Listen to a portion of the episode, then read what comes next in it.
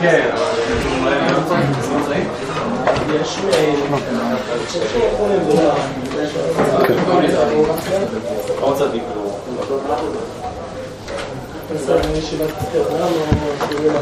תודה רבה.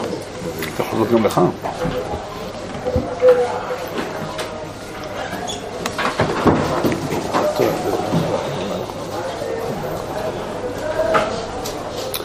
כן, אנחנו נלך לדרכנו.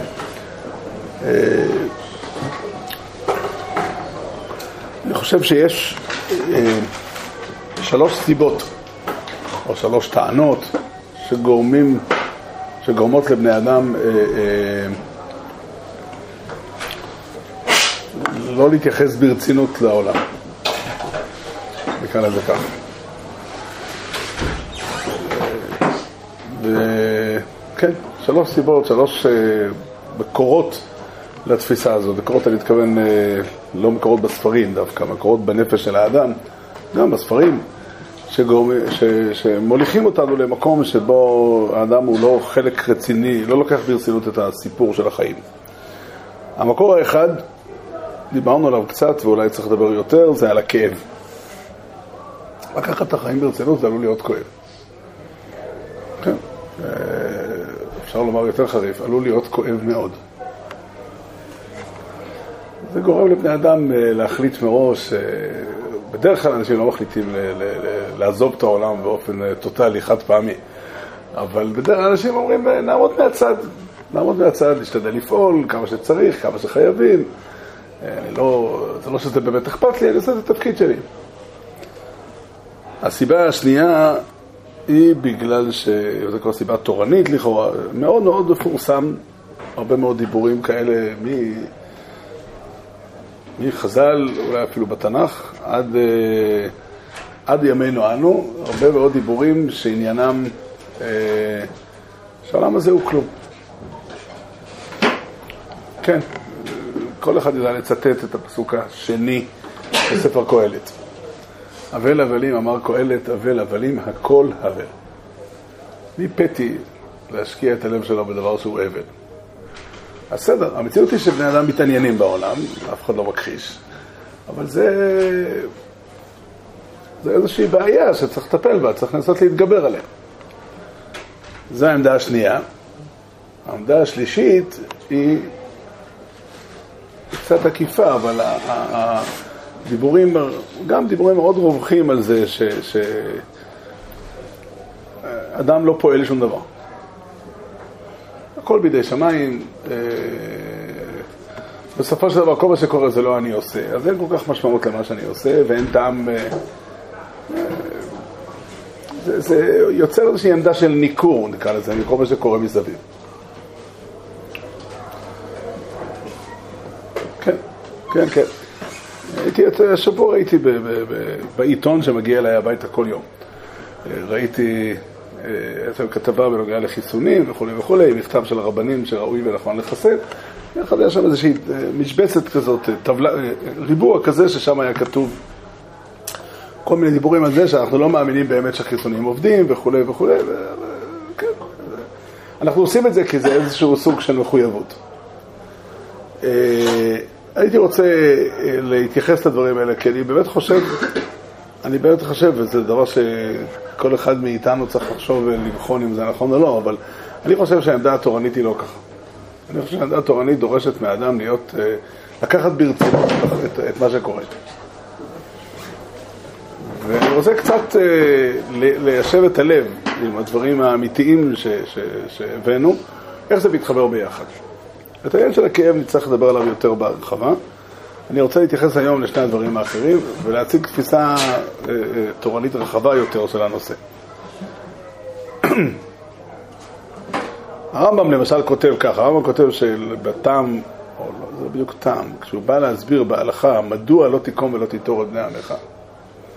למה אדם שלא ינקום? כי כל ענייני העולם הזה אבל הוא אצל המבינים.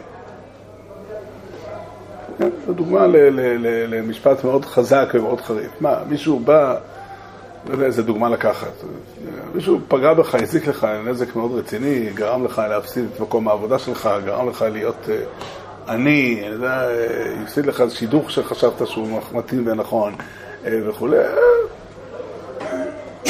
שום דבר. כל עניין לא אומר, זה אבל הוא אצל המבינים. זה דוגמה אחת. עכשיו, קל מאוד, הרמב"ם הוא מזכיר את זה במקום שהוא מדבר על לא תיקום ולא תיתור, הוא לא אומר את זה סתם.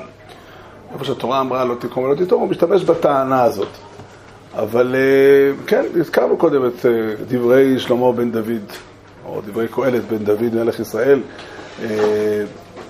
מלך בירושלים. אבל הבלים, הכל אבל. אז אני רוצה לומר כך. אני חושב שכל הדיבורים שנמצאים בדברי רבותינו שברוח הזו, הם לא מכוונים באמת להגיד שהעולם הזה הוא חסר משמעות. מי שבאמת חושב שהעולם הזה חסר משמעות, קודם כל הוא צריך לגשת לבורא ולשאול אותו, למה עשית העולם חסר משמעות? ודאי אין טעם להרבות בתפילה ובהודעה להשם על העולם היפה שהוא ברא, אם הוא חסר משמעות. אולי זה בשביל קצת צדיקים, נגיד, העולם נברא בשביל צדיקים, קבוצה קטנה, שכל השאר הזה משרת אותך, לא יכול להיות? אז מה עשה אדם כמוני שמרגיש את עצמו צדיק מספר 2? יגיד ריבונו של העולם, סידרת אותי, דפקת אותי, מה אני אעשה?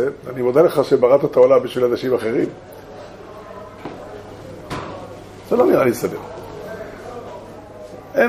אין אופציה, זה לא, זה העמדה הדתית הבסיסית, האדם עומד לפני בורא העולם והוא מסתכל על הבורא כמי שהוא מקור הכל ושורש לכל. בהנחה שהעולם הזה הוא, סליחה על הביטוי, בינוני מינוס. מה הסיפור הגדול? אתה יודע, יש מחברים שהעמידו את כל עבודת השם, חובת הלוות מעמיד את כל עבודת השם על הכרת הטוב. כן, תשמע, הקדוש הוא הביא אותי לכאן, למקום ש... אבל הבלים, הכל עוול. הכל עוול. איך חז"ל אומרים? לא כאבל של סיר, או לא כאבל של זה, אלא כאבל של הפה. אתה חושב שזה אבל, סיר גדול של חמין באיזה מלון גדול שעומד ורותח ויש הרבה הבל. רוצה לשאול, משהו כלשהו, אבל הבלים, הכל עוול. מעניין סתם, הקשר שחז"ל עושים בין המילה הבל במובן של הבל הפה למילה הבל במובן של אין משמעות. אבל לא ניכנס ללמוד עכשיו פשט בפסוקים וכו' וכו'. לא נראה לי, אני אשאל ברצינות, יש מישהו שבאמת חושב שנולד לו ילד או נולד לו בן, נולד לו בת, והוא מברך הטוב והמיטיב על זה שהילד הזה הגיע לעולם של הבל הבלים. הלכות אבלות אומרים שכשאדם מת, הלכות אבלות הן מאוד חמורות. הלכות אבלות אומרות שאדם בשבוע, בשבעת ימי האבלות, אסור לו להרים תינוק בשביל להשתעשע איתו. כמובן, אם התינוק צריך, אז מותר, אבל הכוונה היא הגדרתי פעם בתוך חוויה אישית, את החוויה של אבלות. אבלות זה נקרא, אני לא צומח. באופן רגיל, החוויה של האדם הטבעית שהוא צומח. הוא עסוק בללמוד, עסוק בלהבין, עסוק בלגדול. האדם אבל הוא דועך. הלכות אבלות נועדו ליצור את הרושם הזה, ואני לא יכול להמשיך לחיות. מה פירוש? פלוני נפטר. על מה אתה מתאבל?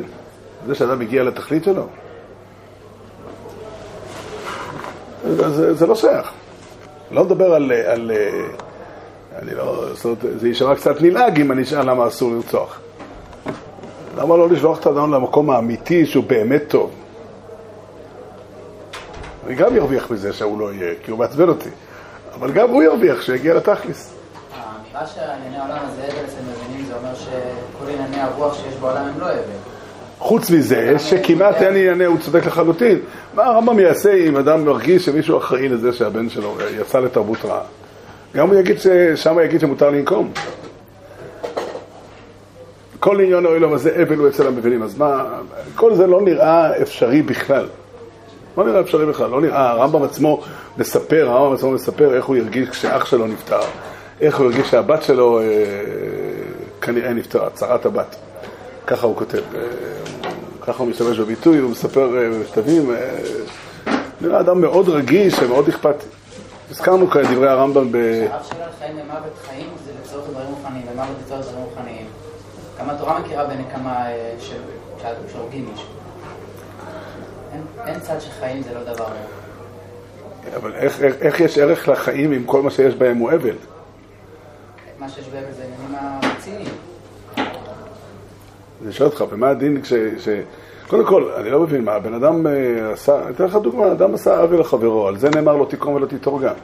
אדם עשה עוול לחברו, הוא רצה להתחתן עם פלונית, וזה היה יכול לצאת לפועל, ואותו פלוני הלך וסיפר לה מדוברת דברים שהם לא אמיתיים, במזיד גמור, כדי לקלקל את השידוך.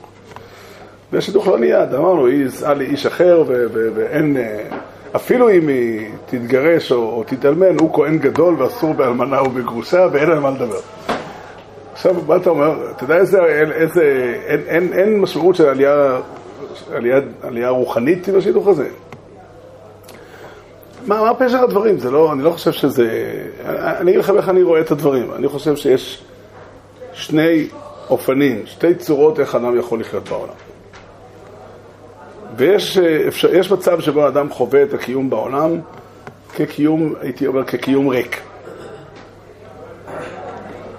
הוא רואה את העולם בצורה כזו שהעולם לא אומר שום דבר מעבר למה שיש בו.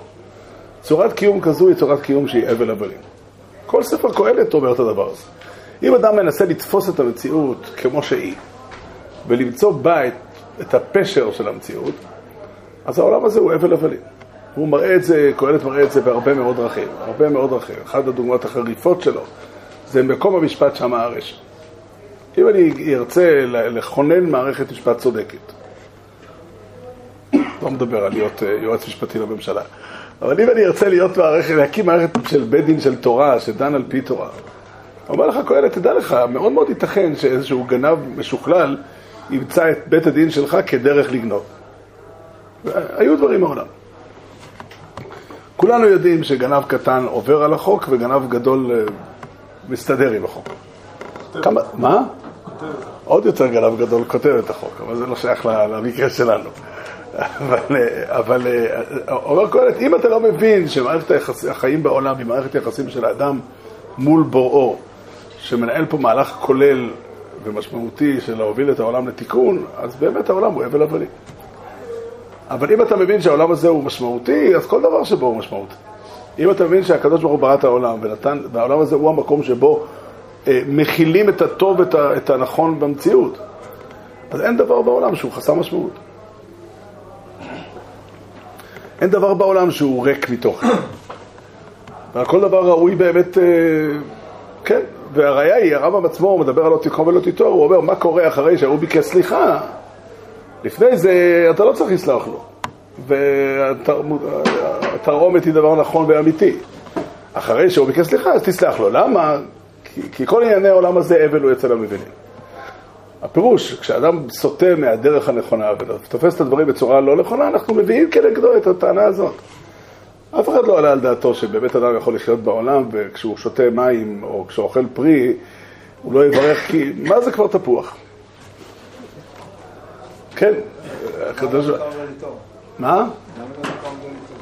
כי המטרה של כל מה שיש בעולם זה להוביל אותך לחיים נכונים פה בעולם. חיים נכונים זה אומר חיים שיש בהם שלום. ואם אתה מנסה, אתה לוקח את היחס לעולם ומגיע ממנו למלחמה לא נכונה ולא מובילה לשום מקום טוב, אז עשית את העולם לאבל הבלים. אני לא מתכוון לומר שהסברתי פשט ברמב"ם. אני מתכוון לומר שיש בתורה שלנו שני מבטים על הנושא הזה. ושניהם אמת. חז"ל תיקנו לברך על האדם שרואה פירות נעים בחודש ניסן, רואה אילנות מלבלבים בחודש ניסן, אומר... שברא אילנות נעים וכו', להנות בהם בני אדם. זה צד אחד של התמונה. צד שני, כתוב בקהלת אבל הבלים הכל עוול. אם אתה שואל איך שתי התפיסות הללו מתחברות יחדיו, אני אגיד לך. הם שתי הרבטים נכונים. אם אדם חי בעולם הזה ותופס שחול הוא שתי כי מחר נמות, וזה מה שיש בעולם... כן, אז באמת הכל הוא כלום. הכל הוא אבל הבלים. אבל אם האדם מבין שהחיים בעולם הזה מכוננים מערכת אמיתית של קודש, של אמת, של שלום, של טוב, או בשפה של חז"ל שהזכרנו אותו שבוע שעבר, שם מלא על עולם מלא, אז העולם הזה הוא דבר משמעותי מאין כמוהו. לשתות כדי שיהיה לו כוח לעשות דברים שקשורים לעבודה, או שהאכילה משתייה עצמה? חז"ל אומרים שהיושב בתענית, ככה אמר רב לייב, היה אומר תמיד, שיש שלוש סיבות למה היושב בתענית נקרא חוטא. יש צד שהיושב בתענית נקרא קדוש, אבל הצד שיושב בתענית נקרא חוטא, יש לו שלוש סיבות. סיבה אחת, כי ממעט במלאכת שמיים, זה מה שאתה אומר. עוד כל אחד מאיתנו יש לו תפקידים, ואם אני לא אוכל, אם אני צם, אז אני לא עושה אותם נכון, אם זה ללמוד, אם אני עסוק בללמד, אם אני עסוק בלהביא פרנסה למשפחה, זה לא משנה. כל התפקידים של האדם הם מלאכת שמיים. ואם אני... הוא בני אדם, הוא חייב בעצמני. כן, הוא פוגש אנשים ברחוב וצריך להגיד להם שלום יפה, נכון? זה אחד. שתיים, כי קדוש שרוי בתוך מאה.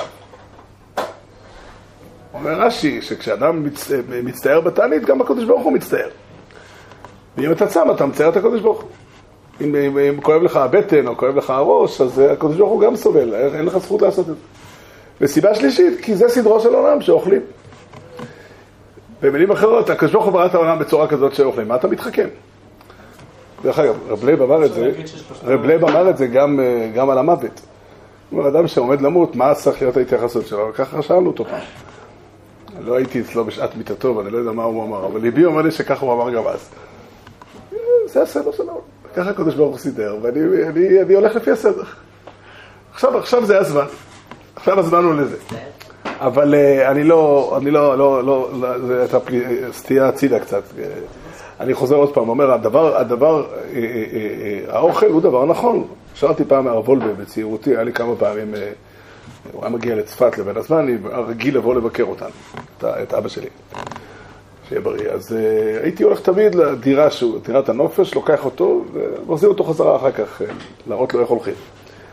אז בדרך כמה פעמים קרה שדיברנו, אז הוא אמר לי שנותנים ידיים לפני האוכל, ככה ז"ל דורשים, והתקדישתם אלו מים ראשונים והייתם קדושים אלו מים אחרונים. אז ככה הוא אמר, ליטול ידיים לפני האוכל, למה? כי האוכל הוא מעמד של קדושה, זה הזמן שבו אתה מקבל את השפע האלוקי. כמו שנטלים ידיים לפני תפילה, נטלים ידיים לפני האוכל. גם אותו דבר. ואיתם קדשים, יש לאוכל תכונה כזו, שאתה אחרי האוכל צריך מאמץ מיוחד להישאר קדוש. ולכן אחרי זה צריך לטול ידיים שוב. אחרי התפילה אין כזה הלכה שצריכים לטול ידיים אחרי התפילה. אני חושב שזה מאוד יפה, וזה נכון באמת. זה נכון באמת, זה טבעו של העולם הזה, שאדם, אני אמרתי על עצמי, אני הייתי רגיל פעם, היום אני עושה דברים אחרים, פעם הייתי רגיל לעשות קוג ולכרות שבת. אני עושה דברים אחרים, כדרך שהנהיגו חז"ל. אז אני אומר שכשאני מקלף את התפוחי אדמה, ואני מרסק את התפוחי אדמה במיקסר, וכשאני הופך את המחבת, אני עושה את זה לכבוד שבת קודש. כשאני אוכל, אני קצת שוכח. אז זה טבעו של עולם שיש שני דרכים, שתי אפשרויות איך לתפוס את הקיום בעולם. ובכל דבר אדם נתון תמיד בציר הזה, בשתי הצורות, וכשהוא עושה את זה לא נכון, אז זה הבל הבלים, הכל הבל. כשהוא עושה את זה נכון, אז זה קודש קודשים. לא מילה קודש קודשים, לא מילה נכונה, לא מילה שזה לא קודש קודשים, אלא יש מילה הרבה יותר משמעותית. כי זה מאוד חשוב. זה מאוד חשוב ומאוד משמעותי. כן. למה בכלל ניתן האפשרות ליהנות בעולם הזה? זה לא המתנה פה לעבוד ושם ליהנות? כנראה שלא. כנראה שלא. התשובה האמיתית היא כזו, התשובה האמיתית שהעבודה האמיתית שהוטלה על האדם היא לבנות את העולם הזה. נכון שהאדם מקבל, לשון הרמב"ם הזכרנו אותו כמה פעמים, אבל הרמב"ם כך כותב בפרק ד' הלכה י"ג מיסודי התורה, שהתורה והמצוות הם הטובה הגדולה שהשפיעה הקדוש ברוך הוא ליישוב העולם הזה, כדי לנחול חיי העולם הבא.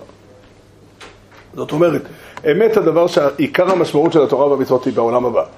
אבל אם אתה שואל מה יש במצוות שעליהם מגיע העולם הבא, מה פתאום? התשובה היא שהמצוות יש בהם מבנה שבונה נכון את החיים בעולם הזה. מי שבנה את החיים בעולם הזה יכול לעלות עם החיים האלה לעולם הבא. זה יותר טוב לפי דעת רבותינו שהרמב"ם בסבור אחרת, אבל שעולם הבא הוא עולם שחר התחייה.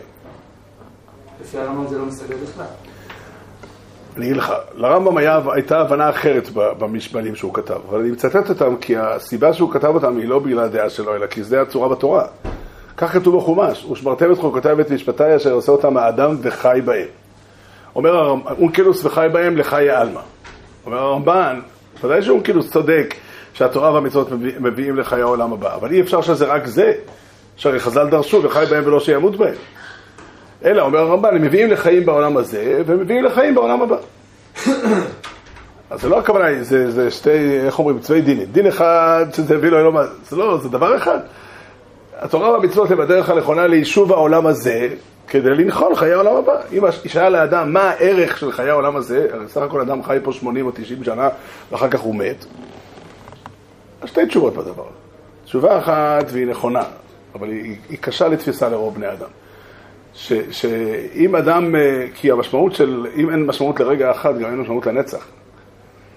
יש משמעות גם ל-90 שנה, גם אם אין נצח. זו האמת.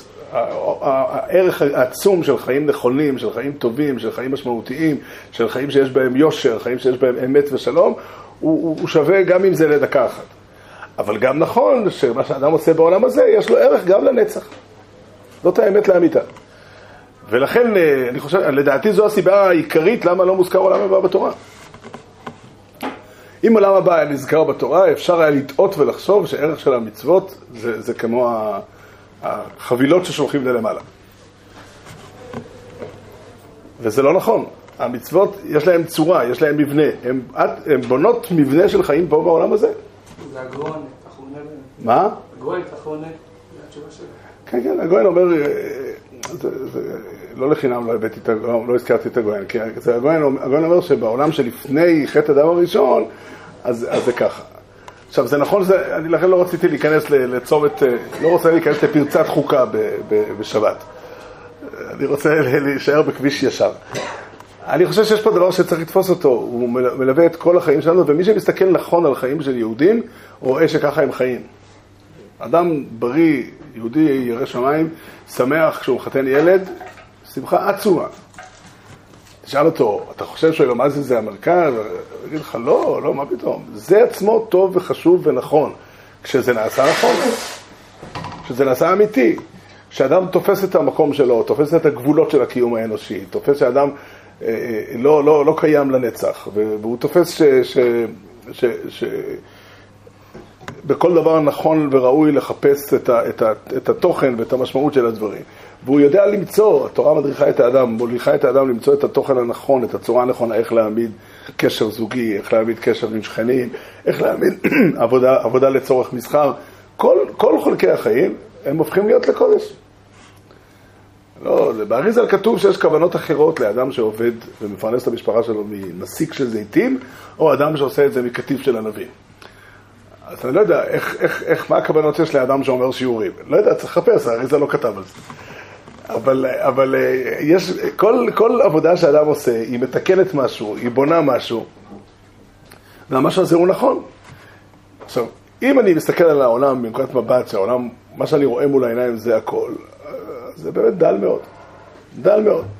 וקל להסתכל על אנשים שבאמת חיים בתודעה חילונית, ורואים איך שהחיים בשבילהם זה אבל אבנים, הכל אבל. כן, היה אדם אחד פה בתל אביב היה אדם אחד שהוציא ספר, יש בו 100 דפים, וכל דף כתובה המילה כלום. אתה יודע, אם זה באמת היה כלום, הוא לא היה כותב את זה. הייתה לו סיבה, הוא רצה לצעוק איזושהי צעקה משמעותית. אם באמת כלום, אז מה לך לכתוב? חוץ מזה שכל עותק אחד כזה נמכר ב$20,000. אבל זה הלאג הפנימי של עולם חילוני, שאין בו שום דבר. באמת אין בו שום דבר, הם באמת מסכנים. הם באמת אומללים לגמרי. אין שום פשר, אבל, אבל אם הכל הבל. הכל בלי יוצא מן הכלל. אבל אם אדם הוא אדם שחי חיים של אמונה, הוא יודע שמה שיש לו... יש להם המון ערכים בלי אמונה. אין שום... עוד פעם, אנשים חילוניים הם בני אדם. והם נבראו בצלם אלוקים, ויש להם ערכים בתוך התודעה שלהם. אבל אם אתה שואל באמת, האם יש מקום לערך של שמירה על דבר שאין לו ערך, זה מאוד קשה. אם אין ערך לקיום שלך, אז למה אני צריך להיזהר מלפגוע בך?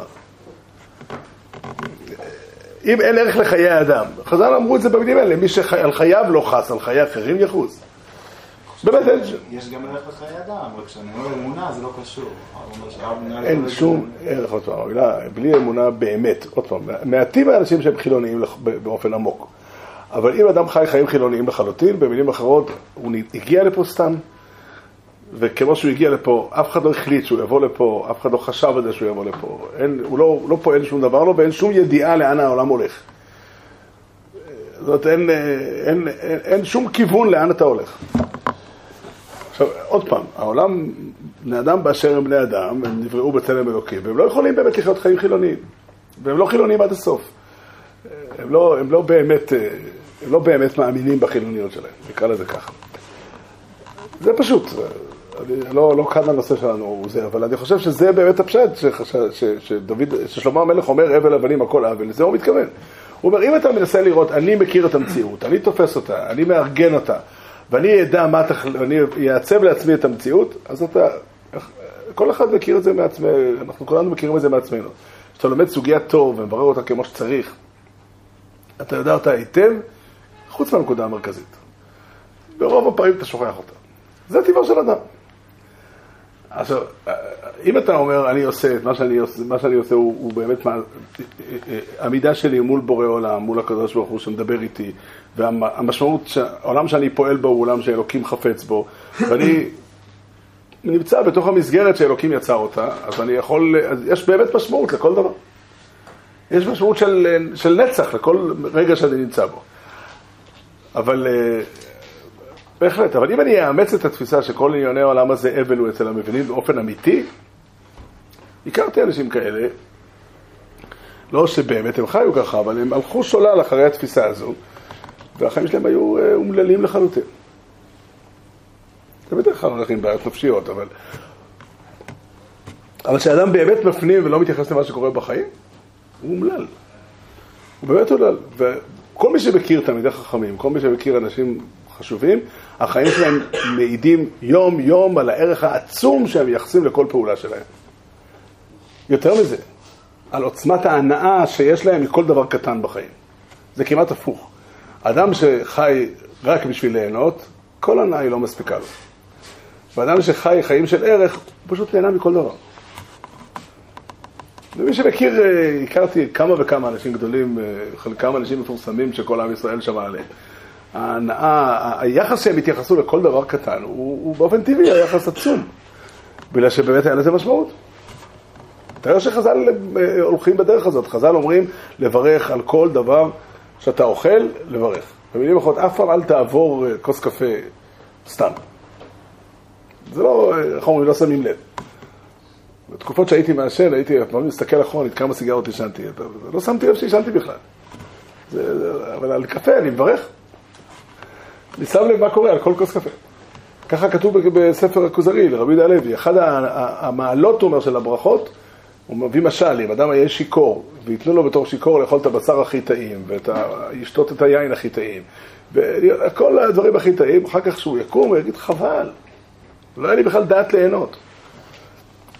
אבל אם אדם מברך על כל דבר, אז הוא נותן דעת לכל הנאה, והוא נהנה כמו שצריך בכל דבר. הוא אומר את זה כאחד התכליות של הברכות. ככה רבי יהודה הלוי חושב. זה דוגמה, אבל אני חושב שיש פה דבר עמוק מאוד. העולם הזה הוא עולם שהקדוש ברוך הוא ברא אותו. כל דבר שקורה בו, כל פרט שקורה בו, אפשר לנסח את זה בניסוח, המקובלים עשו את זה בניסוח אחר. כל פרט שקורה בו, יש בו צירופי שמות. מה הרי זה מתכוון? כל פעולה שאתה עושה, יש בה מכוונת לשם קדוש כזה או לשם קדוש אחר. הכוונה לכל דבר יש משמעות. כל דבר הוא גילוי של האור האלוקי. איך אתה יכול לא להתייחס לזה? זה מאוד משמעותי. אם מישהו פגע בך, הוא באמת פגע בך. הוא לקח צירוף של שם קדוש ומחק אותו. אם שלום הוא שמה של הקודש ברוך הוא, אז מה זה מלחמה? זה מחיקת השם. זה על הסוגיה הזו. הסוגיה השנייה היא הסוגיה של מה שנקרא הכל בידי שמיים. אני אנסה, אני אציע את עמדתי בעניין הזה. אנשים, יש, שוב גם פה יש רמב"ן מפורסם מאוד, כולם מכירים אותו והוא ידוע מאוד. הרמב"ן אומר ככה, אין לאדם חלק בתורת משה רבינו עד שיאמין וידע שכל דברינו ומקרינו נס הם ואין בהם טבע או מנהגו של העולם כלל. לעניות דעתי אפשר לנסח משפט מקביל, הפוך בדיוק, שהרמב"ן לא היה חולק עליו. אין לאדם חלק בתורת משה רבינו עד שיבין וידע שכל דברינו ומקרינו טבעם ומנהגו של העולם ואין בהם נס כלל. ואני אסביר, זה לא סותר את מה שהרמב"ן אומר. כמובן, המילה נס יש לה משמעות שונה. אם אדם בא ושואל באיזה אופן קורים דברים בעולם, התשובה היא דברים קורים בעולם בדרך הטבע. וכל פעולה שאתה פועל, במה שנקרא, קוראים לזה בשפה שלנו, השתדלוס, היא חלק מהטבע, והיא פועלת בדרך הטבע. והטבע הוא אמיתי ונכון, והוא פועל. יחד עם זה, אם ישאל השואל למה פלוני סובל, אז אף פעם התשובה היא לא ככה יצאה. במקרה הוא ישב בצד הזה של המכונית, ולכן כשהמכונית נתנגשה במשאית, הוא קיבל את המכה. אלא התשובה היא שמה שקרה, קרה כי השם חפץ בזה. לא ניכנס כרגע לשאלה מה השיקולים של הקדוש ברוך הוא בהחלטות שלו. אין אדם נוקף אצבעו מלמטה, אין הם כאן מכריזים עליו מלמעלה. נוקף אצבעו זה נקרא מקבל מכה. זה הפשט. אז אני שואל, האם זה לא נכון שהוא נפל? ודאי שהוא נפל. אין ספק שאין דבר כזה שאדם פתאום כואב לו היד. או אם זה קורה, כנראה קרה משהו בשרירים בפנים. אלא מה שהקדוש ברוך הוא לא צריך לעשות ניסים בשביל לסדר דברים. הוא יכול להגיע לכל המטרות שלו בלי שום נס. הסיבה שהיו ניסים ביציאת מצרים או באירועים אחרים בהיסטוריה, זה כמו שכתוב בתורה במפורש. למען תדע כי אני השם, למען תדע כי אני השם בקרב הארץ, למען תדע כי אין כמוני בכל הארץ. למען, איך כתוב, כי אני הכבדתי את ליבו ואת לב עבדיו, למען תספר באוזני בנך. מה? למען שיתי אותותי אלה בקרבו, למען תספר באוזני בנך ובאב בנך את אשר התעללתי במצרים ואת אותותי ששמתי בה. זאת אומרת, הסיבה שהיו ניסים, לא בגלל שהקדוש ברוך הוא לא ימצא דרך איך להוציא את עם ישראל ממצרים, בלי שהיה מכת דם. קל מאוד להוציא את עם ישראל ממצרים בלי נס. פשוט גורמים לפרעה לחשוב אחרת. נס הרב קורא נס גלוי? נס, בשפה שאני מדבר עליה, זה חריגה מדרך הטבע. בין בגלוי ובין בנסתר. מה שהרמב"ן קורא ניסים נסתרים, הכוונה היא אותם דברים שקורים בעולם, הם קורים בדרך הטבע, אבל הם מבטאים מגמה אלוקית. לא ייתכן בעולם שאיזשהו אדם בעולם סובל, ומה אפשר לעשות? זה הטבע. הקדוש ברוך הוא יכל לדאוג שהוא לא יסבול בלי הטבע, ואם הוא סבל, הקדוש ברוך הוא החליט שהוא יסבול. לעניות דעתי, אבל אני לא רוצה להיכנס לדיון הזה, זה נושא רחב בפני עצמו, גם בעלי חיים לא סובלים לחינם. וזה אני לא סבור כמו הרמב"ן או כמו הרמב"ם, אני סבור שככה זה. לא ייתכן, לא אפשרי מבחינתי שהקדוש ברוך הוא יודע שחתול סובלת, לא ייתכן לומר שהוא לא יודע, ולא ייתכן לומר שאין לו פשוט דרך לפתור את הבעיה. אז אם חתול סובלת, הוא קיבל על זה החלטה. אפשר להגיד שאז סובל כמו בעל שם טוב, כן? לא, בעל שם טוב הפריע לו משהו אחר לגמרי. בעל שם טוב הפריע לו שקוראים דברים לא בהשגחה אלוקית. למשל, אם העלה נופל ככה או ככה, לדעתי אין סיבה שתהיה בזה השגחה, לא בגלל, כי אין כזה משמעות. אבל להניח שאין משמעות לסבל של חתול, שוב, אם מישהו יטען לי, פגשתי כמה פעמים שטוענים שחתולות לא סובלים באמת, לא סובלות או סובלים באמת, יכול להיות, אין לי עיקרון דתי בזה שחתולות סובלים. לא יודע, תעזוב, זה לא רלוונטי. אני מציע את העקרונות הדתיים שלי. העקרונות הדתיים שלי שהקדוש ברוך הוא, א', אכפת לו מאוד מכל סבל, והוא רוצה מאוד שבני יהודים וגם בני אדם בכלל, וגם בעלי חיים ייהנו ויסמחו. הרי אם אני אספר למישהו מכם, אני אעשה לכל אחד מכם הצעת שידוך. אתה יכול להסביר את העמדה של הרמב"ן? אתה יכול להסביר את העמדה של הרמב"ן? למה? אני חושב שהם חשבו, הרמב"ן והרמב"ם חשבו וסברו שאיפה שאין שכל, אין לזה משמעות. אני לא רואה למה. אם אכן נמלה סובלת, נמלה בשונה מחתול, אני לא ראיתי את הסובלת, אבל אם אכן היא סובלת, אז אני מניח שזה אכפת לקודש ברוך. אני אספר לכם מישהו, יש לי הצעת שידוך לכל אחד, בשביל אחותו, בשביל הבת שלו, בשביל לא משנה מי, בחור, ככה סיפור פעם אצלנו על בחור אחד, בחור מוכשר ומוצלח ונחמד, אבל לכל החתולות בשכונה שלו אין זנב. מישהו מכם לוקח כזה בחור בשביל לאחותו? למה לא? חתולות לבני אדם הוא נחמד מאוד. אתה לא מתבייש, ככה מתנהגים? בוא נהיה פחות קיצוניים. אדם שראה חתולה סובלת, יכל לעזור לה בקלות, ולא עשה את זה, כי החתולה אין שכל. לא בא בחשבון. לא בא בחשבון, נקודה. אבל זו העמדה שלי האישית, אף אחד לא מחויב לחשוב כמוני. אבל אני מדבר על מה שכן נכון. הקדוש ברוך הוא פועל בדרך הטבע. וחובת ההשתדלות שמוטלת על האדם היא החובה לפעול נכון. וכל ענייני התורה תלויים בזה. כמו שכל ענייני התורה תלויים בזה שהכל מגיע בהשגחה עליונה, באותה מידה, לא פחות מזה, כל ענייני התורה תלויים בזה שהטבע פועל. בגלל שאחרת אי אפשר להטיל חובה על האדם על שום דבר לא. האדם ששם, אבנו סכינו מסעו ששם בראש גגו, שנלחם בראש גגו, ונפלו ברוח מצויה. מה כמובן הרוח מצויה? שלפי חוקי הטבע סביר שהיא תהיה. אין פירוש אחר למילים רוח מצויה. אם רוח מצויה, כן, זה פשוט. ולצורך קיום ההלכה הזאת צריך האדם להכיר את הטבע וללמוד את הטבע ולהעריך נכון האם הרוח כזו היא רוח מצויה או לא. אם יבואו לרבנים לשאול אותם באיזה מהירות נכון לנסוע בכביש ירושלים תל אביב, הם יצטרכו לקרוא למומחי תחבורה ולהעריך נכון מה רמת הערנות של אדם בעיניים שלו, בראייה שלו, כמה זמן לוקח לו להגיב וכו', ולפי זה להחליט. אין דרך אחרת.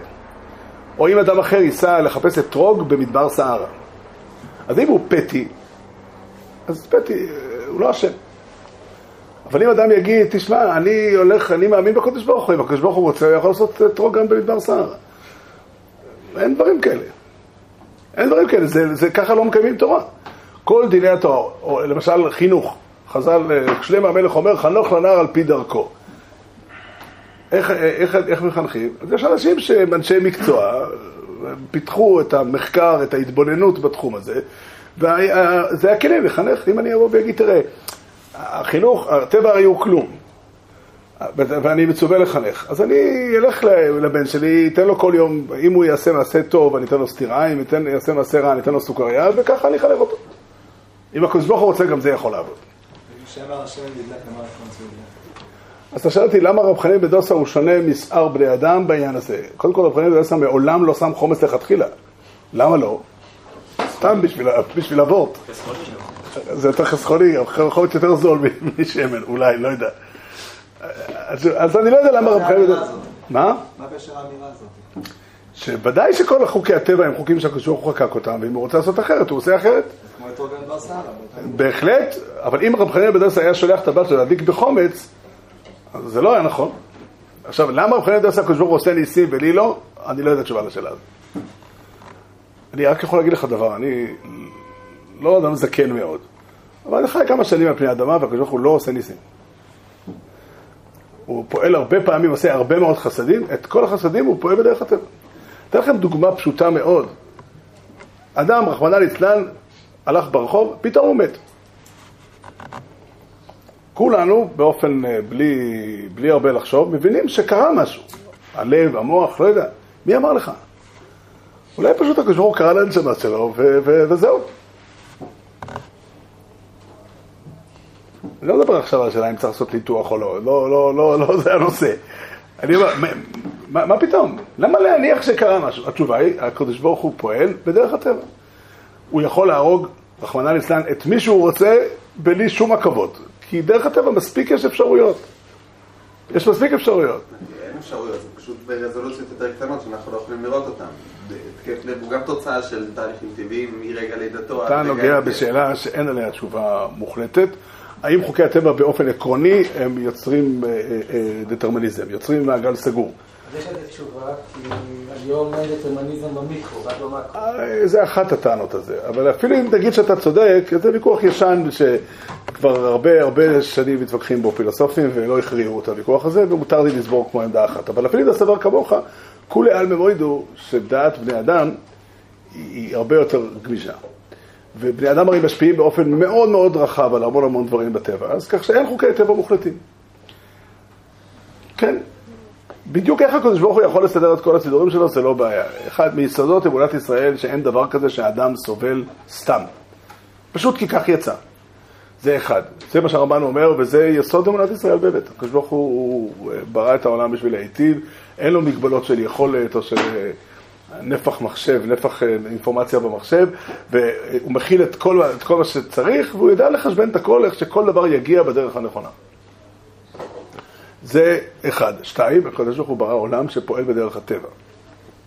החשיבות של העיקרון הזה, כדי לאפשר לאנשים לפעול ולעבוד את השם. הרמב"ן אומר, שכל מצוות התורה, חוץ מאחת, לא נשענות על הנס. אחת היא השקעת סוטה. כל המצוות האחרות פועלות בדרך הטבע. כמו שכתוב, כן, איך כתוב בפסוק? פן יפול הנופל ממנו. מה מגדיר מקום סכנה? תשאל אנשי מקצוע. אנשים מומחים. ככה זה בכל דבר, בכל דבר בעניין. מה זה הלכות טרפה? טרפה זה בעל חי שלפי חוקי הרפואה לא חי יותר משנה. אם הטבע הוא כלום, אז מה הבעיה? אז תלוי, אם יש צדיק בדור שמתפלל עליו, אז זה לא טרפה. ואם אין צדיק, אז זה כן טרפה. כל אחד מבין, זה לא עובד. כל דברינו, אומר, אין לאדם חלק בתורת משה רבנו עד שיבין וידע שכל דברינו ומקרינו טבע הם ומנהגו של עולם. ואין בהם נס כלל. אין בהם נס כלל, זה אומר, הכל פועל לפי חוקי הטבע.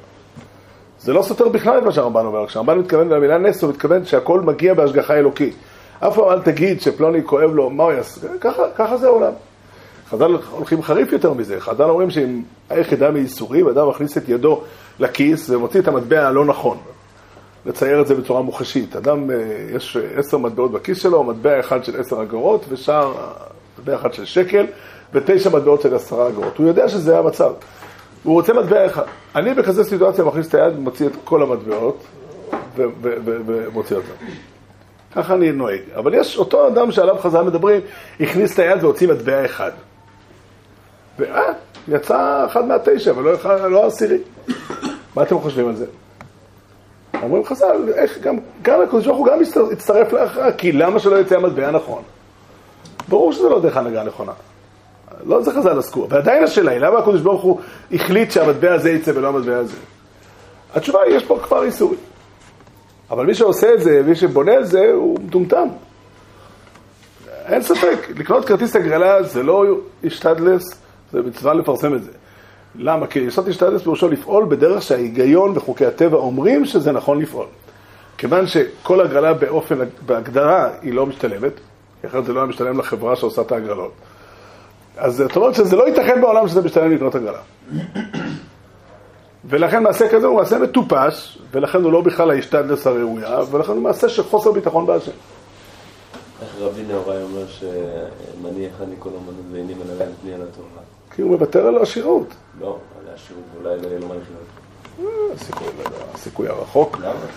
הסיכוי סבבה. אז הוא יתפרנס מהצדקה, או שיהיו אנשים שיפרנס, או שעושה, הקדוש ברוך הוא, יש הרבה דרכים, רק הקדוש ברוך הוא יעשה. לא, ולהכניס את עצמו נגד הטבע, למקום לא טבעי. נגד הטבע זה לא נגד הדבר הנורמלי. זה אתה צודק. הדבר הנורמלי הוא שאדם הולך לעבוד ומתפרנס. הרב נוראי אומר, אני לעצמי, דרך אגב, זה רב מאיר שאומר שאדם חייב ללמד את לא אומנות. זה לבן שלו, בסדר. הוא לעצמו בחר ללכת בדרך הזו ביחס לחינוך של הבן שלו. אבל רב מאיר עצמו, זה אומר שאדם חייב ללמד את לא אומנות. אבל זה כבר שאלה אחרת. השאלה אם אי אפשר לחיות, זה לא שזה מחוץ לגדר הטבע להתפרנס בלי לעבוד. זה לא נכון. זה לא נס. זה לא נס. זה יותר מסובך, בדרך כלל האדם הזה יהיה יותר עני. לא, הוא לא יהיה לאמנות, אבל הוא יהיה שכיר. הוא יהיה שכיר אולי, יש הרבה דרכים.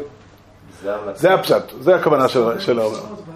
אבל העניין הוא לתת מקום להסבר טבעי, למלא כרטיס הגרלה, זה גם... אני לא מסכים. אני יודע, בדורות האחרונים קמו כמה וכמה חכמים שאמרו את העמדה שאתה מציג, הם אמרו שהטבע הוא לא אמיתי בכלל. בדורות האחרונים, הראשון שבהם הוא האלשיך. שאומר את המשפט הזה שהטבע הוא לא אמיתי בכלל, והמעשה שהטבע הוא מס שפתיים, הוא מסגרת חיצונית כדי שזה לא ייראה, כדי שזה לא יבטל את הבחירה או כל מיני שיקולים כאלה. זה סותר את מה שהרב אומר. סותר. הטבע הוא אמיתי ולפעול בניגוד לגבולות ההיגיון. צורך העניין, רבי זונד מסלנט היה קונה כרטיס הגרלה. אני לכן התייחסתי לזה בכוונה. זה לא לדעתנו, וככה דעת כל רבותינו הראשונים, החיים הסלבובס והרמב"ם וכולם, בשונה, יש זה מחלוקת בין הראשונים לאחרונים, נקרא לזה ככה. מי שכותב כמו הרב נראה? לא מדויק לגמרי, אבל לא הפוך ממני, הוא הולך בין הטיפות החז"ליות. אבל הרב אברום בן הרמב"ם מספיק לעובדי השם, והרמב"ן עצמו כותב ככה וכו', שהפעולה בדרך הטבע היא הפעולה הנכונה. הרמח"ל אומר יותר חריף מזה, הרמח"ל אומר שהסיבה שאדם צריך לעבוד לפרנסתו, היא למעלת האדם. זה לא גזירה שבזה התפך התוכל לכם. זה שהעבודה היא קשה, זה גזירה בכללה. עצם העובדה שאדם צריך לעבוד, זה למעלתו של האדם. האדם הוא מלך ולא אמור להתפרנס ממתנות. הוא אמור לעבוד לפרנסתו ולהרוויח את לחמו. והראיה אומר הרמח"ל, שבגן עדן גם היה לעובדה ולשומרה. עכשיו זה נכון, שהסיבה שבעולמנו שלנו העבודה היא הרבה יותר קשה מאשר ללכת לכתוב תפוחים, אלא צריכים גם עוד הרבה דברים, זה כבר חלק מהכללה. אפשר להיות. יש הרבה מה למצוא דרכים איך להסתדר, לחיות בצורה כזאת או בצורה כזאת. אני מתכוון בעיקר להציל דבר אחד, שמה שאדם עושה בעולם הוא דבר אמיתי. אדם לא עסוק בלעשות משהו שנדמה לי. הוא עושה דברים אמיתיים ונכונים, והוא עובד, הפרנסה, כך אומר הר"ן, הר"ן כותב על הפסוק, וזכרת כי השם אלוקיך הוא נותן לך כוח לעשות חיל, אומר הר"ן, דקדק הכתוב, ולא כתב כי השם אלוקיך הוא הנותן לך חיל, כי החיל אתה עושה אותו בעמלך ובעבודתך. אלא הקדוש ברוך הוא נתן לך את האפשרות, את הכוח לעשות חיל. כך אומר הר"ן בדרשות הר"ן. אני פעם אמרתי זה, היה לנו פעם, נסענו לכל יום באוטו בהסעה, ועשינו קביעות שאני אמרתי שיעור בדרך. עכשיו ראיתי איך שאתה אומר דבר לאנשים, אמרתי את הר"ן הזה וכולם כן, כן, כן. אף אחד לא הרגיש שזה סותר להם הנחות מוקדמות. אתה רגיש במיוחד לזה שאמרתי דברים שהם נוגדים את הדיבורים האחרים. אבל למחרת אמרתי, כאילו קצת חידדתי להם את הדבר הזה, ואז הם אומרים, לא, זה לא יכול להיות. אדם לא עושה, אדם לא משיג בפרנסתו כלום, ודאי רק כסות עיניים וכו'. אז אני מציג את העמדה שככה קיבלתי, אני גם מרבותיי, אבל לא רק, גם מהתבוננות בתורה וגם מהתבוננות בחיים. העניין, זה פשוט, אדם עושה מעשה נזק לחברו, יש לו עליו תרעומת. הוא מותר לו לכעוס עליו. למה? כי עשית לי עוול. אם זה נגזר מלמעלה, זה עוד פעם חסר משמעות מה שאתה עושה. זה כבר נגזר. אתה שואל שאלה, או שאני ידע לענות עליה או שלא. צריך לחשוב על זה, אני לא תמיד בטוח שאני ידע לענות תשובה על השאלה הזו. אבל מה שבטוח אצלי זה שה... אחרי זה סוגעת לדיון הבחירה. כן, אני לא רוצה, נשאיר את השאלה הזאת לדיון אחר. באופן עקרוני, יש משמעות, אדם עושה דברים והוא פועל אותם. והוא מקדם את המציאות, הוא מקדם את החיים, וכל זה הוא התפקיד שהוטל עליו. כל זה התפקיד שהוטל עליו. והקדוש ברוך הוא יעזור לנו ללכת בדרכים ישרות, ולבטוח בו באמת, ולעשות את הטוב את הישר בעיניו. אבי חננו בן הקש, ולשמור בנזקס, שנה לרבי, לא יחופם כנעת לתקוי, יגיד תרוב יעדיר, ידי מי להתקדש, מי רדו, דולמות נדבור.